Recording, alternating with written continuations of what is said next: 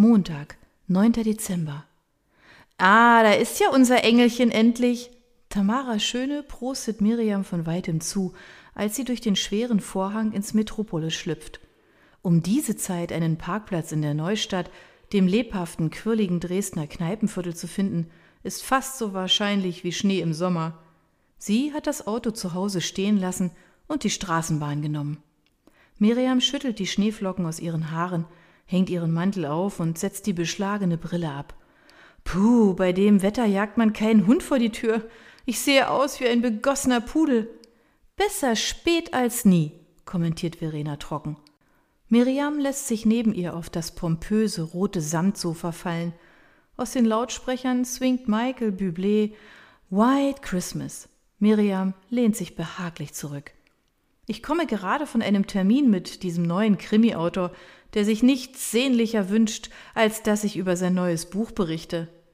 Ah, ein mörderisches Date mit einem Krimi-Autor. Wie aufregend, säuselt Tamara. Miriam lacht und rollt mit den Augen.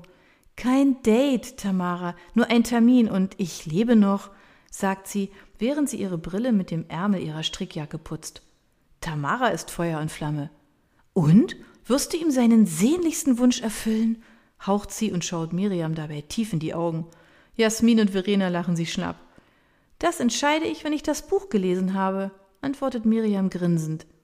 Jasmin wiegt sich verträumt zu dem White Christmas Song und der schmelzenden Stimme von Michael Bublé.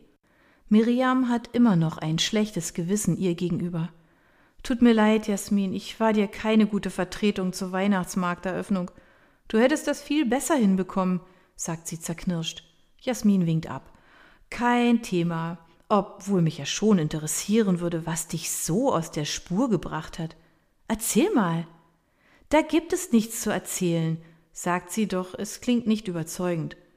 Das würde uns tatsächlich brennend interessieren, meint Tamara mit verschränkten Armen und forscht prüfend in ihrem Gesicht. Du machst dich ganz schön rar in letzter Zeit. Miriam setzt ein fröhliches Gesicht auf. Ich weiß nicht, was du meinst.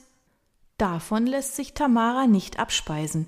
Jeder, der sie kennt, weiß, dass die 40-jährige Blondine eine Frau ist, die sich niemals abspeisen lässt. Ach komm schon, wo ist die alte Miriam? Du bist überhaupt nicht wiederzuerkennen ziehst seit Tagen ein Gesicht wie ein verschmorter Gänsebraten und verschmähst letzten Freitag sogar den Glühweinbummel mit den Kollegen auf dem Striezelmarkt. Striezelmarkt. Peng, da war es wieder. Der Kellner, ein junges Bürschchen mit stylischer Wuschelfrisur und Hufeisenbart, kommt ihr unbewusst zur Hilfe, als er an den Tisch tritt und die Bestellung aufnimmt. Miriam atmet innerlich auf. Mit dem bordeaux-roten Teppich, den dunklen Tischen und der in Gold und Schwarz gehaltenen Bar in der Mitte, über der ein glanzvoller Kronleuchter prangt, erinnert das Metropolis an ein stilvolles Tanzlokal der 20er Jahre. Wie immer Burlesque für alle, ordert die schöne Tamara. Miriam hofft, dass die Kolleginnen das Thema fallen lassen. Tamaras knallrot geschminkte Lippen umspielt ein zufriedenes Lächeln, als sich der Blick des Kellners kurz in ihr üppiges Dekolleté verirrt, bevor der Mann hinter der Bar verschwindet.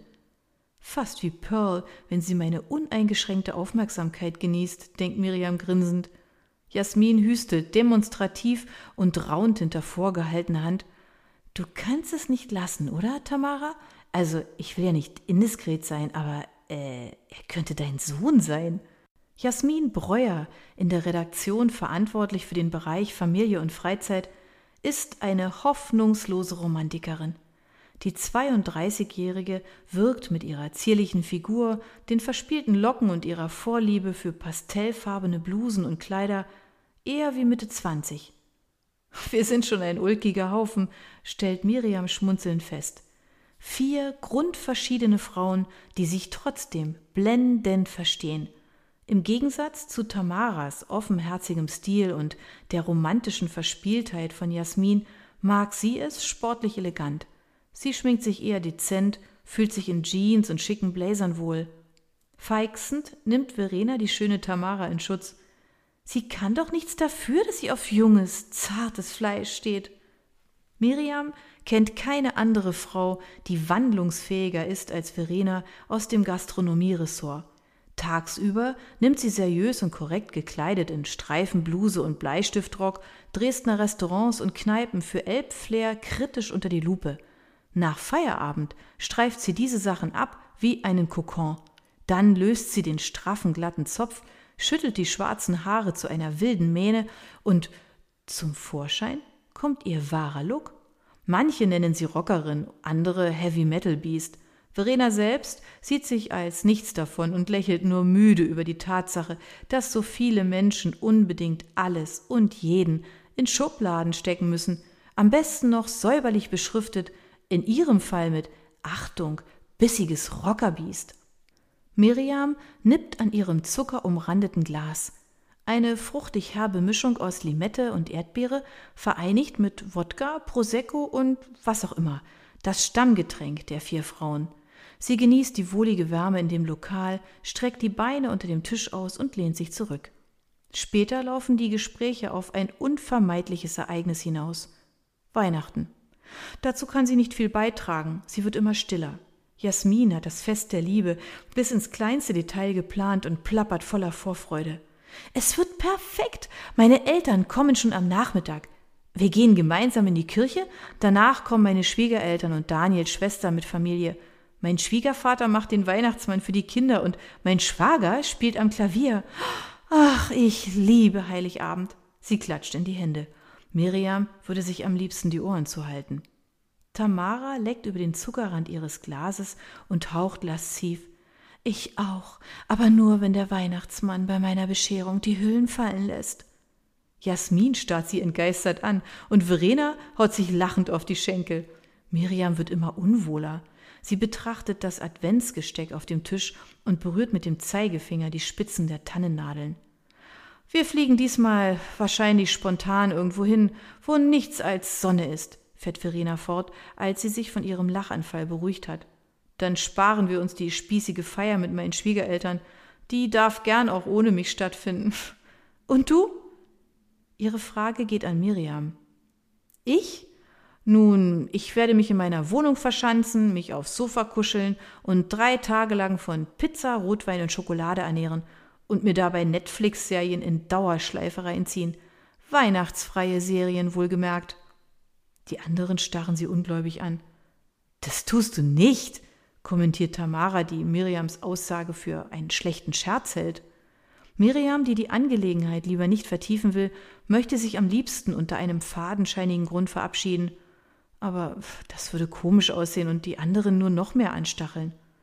Weihnachten bedeutet mir eben nichts, ist schließlich kein Verbrechen, versucht sie zu erklären und überlegt, wie sie das Thema wechseln kann. Das nicht, meint Jasmin, und nach der Trennung von Philipp im letzten Jahr hattest du vielleicht noch einen einigermaßen plausiblen Grund, Weihnachten zu boykottieren. Aber diesmal? Willst du das etwa bis an dein Lebensende durchziehen? Miriam zuckt die Schultern. Die vier Frauen kennen sich zwar ganz gut, aber so gut auch wieder nicht, dass eine von ihnen über Miriams wahre Beweggründe Bescheid wüsste. Außerdem hatte sie bis letzte Woche nicht das kleinste Problem damit. Ihre Weihnachtsignoranz war nie ein Thema gewesen. Hast du nicht sogar an Heiligabend Geburtstag?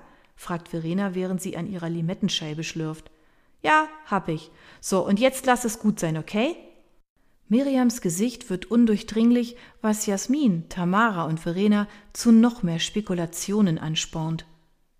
Vielleicht hat der Weihnachtsmann die kleine Miriam früher in den Geschenkesack gesteckt, weil sie nicht artig war, ohne zu ahnen, dass das zu einem lebenslangen Weihnachtsmann-Trauma führt, vermutet Jasmin kichernd.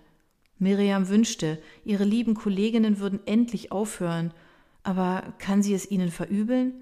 Es ist schon ungewöhnlich, wenn jemand Weihnachten derart ablehnt wie sie.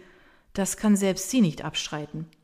Ihre Kolleginnen stecken die Köpfe zusammen und sehen aus, als versuchten sie der Story des Jahres auf den Grund zu gehen. Sie sind wie im Rausch. Miriams Unbehagen entgeht ihnen komplett.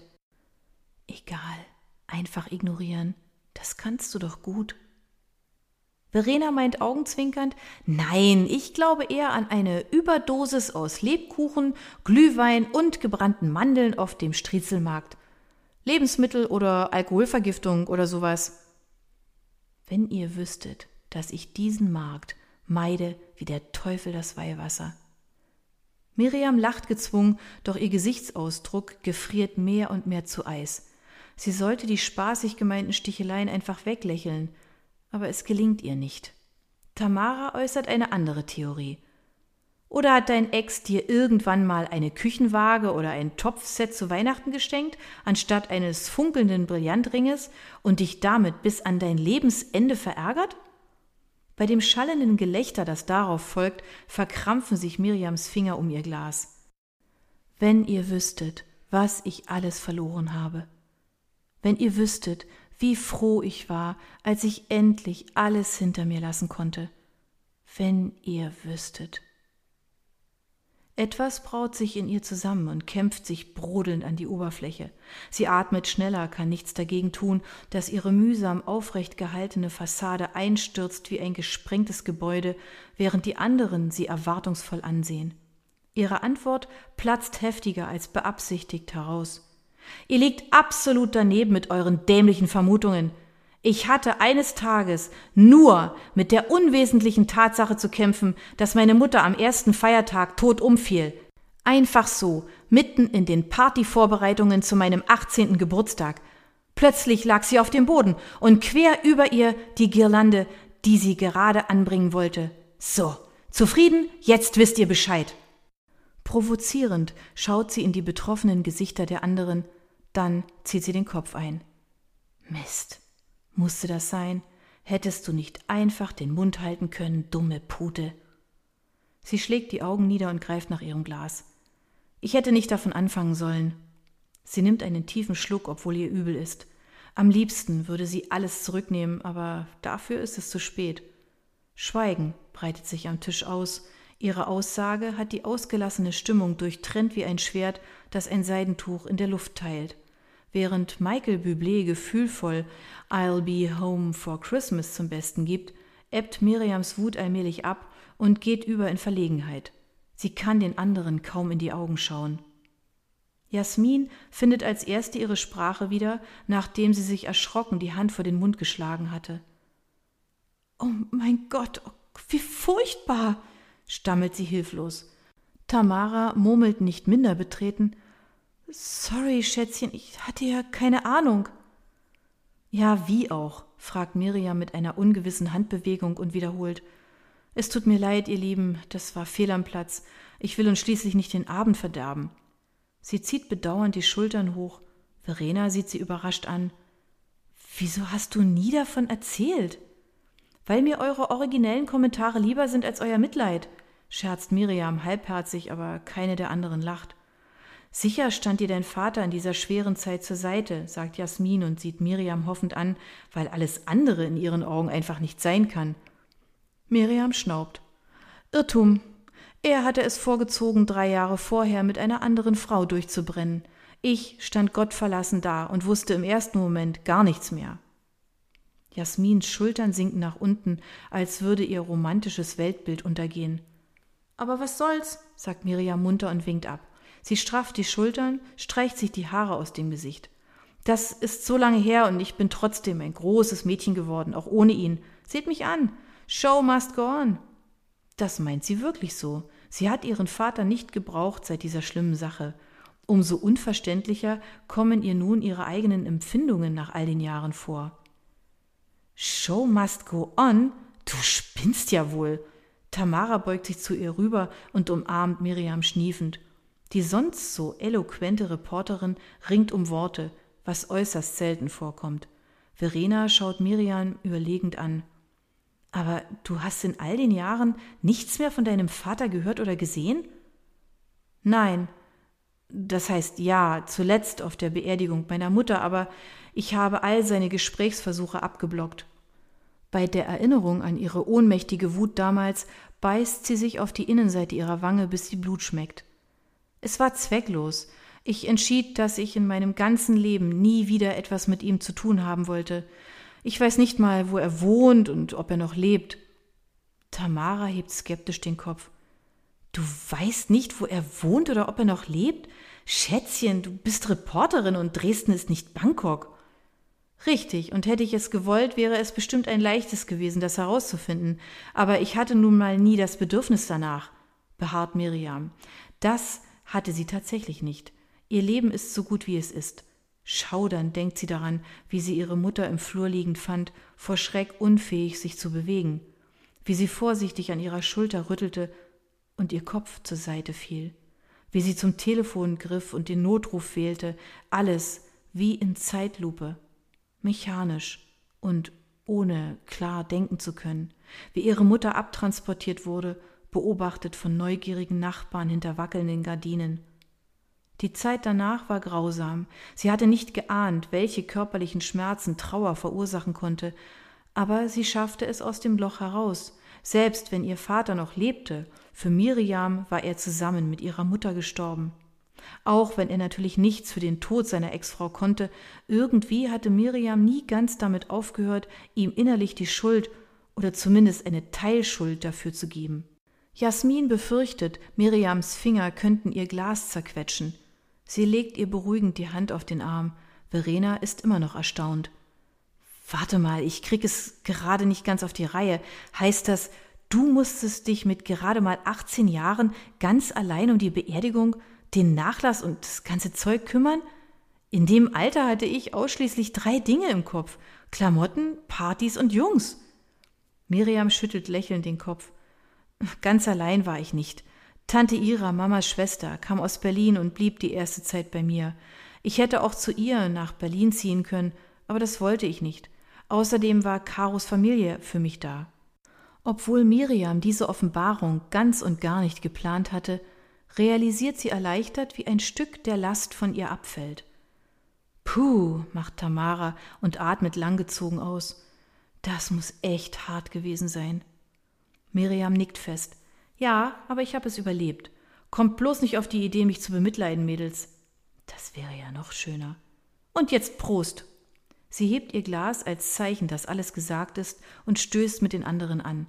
In ihr breitet sich eine Leichtigkeit aus, von der sie nicht genau sagen kann, ob sie von dem prickelnden Cocktail oder von diesem Gespräch oder von beidem herrührt.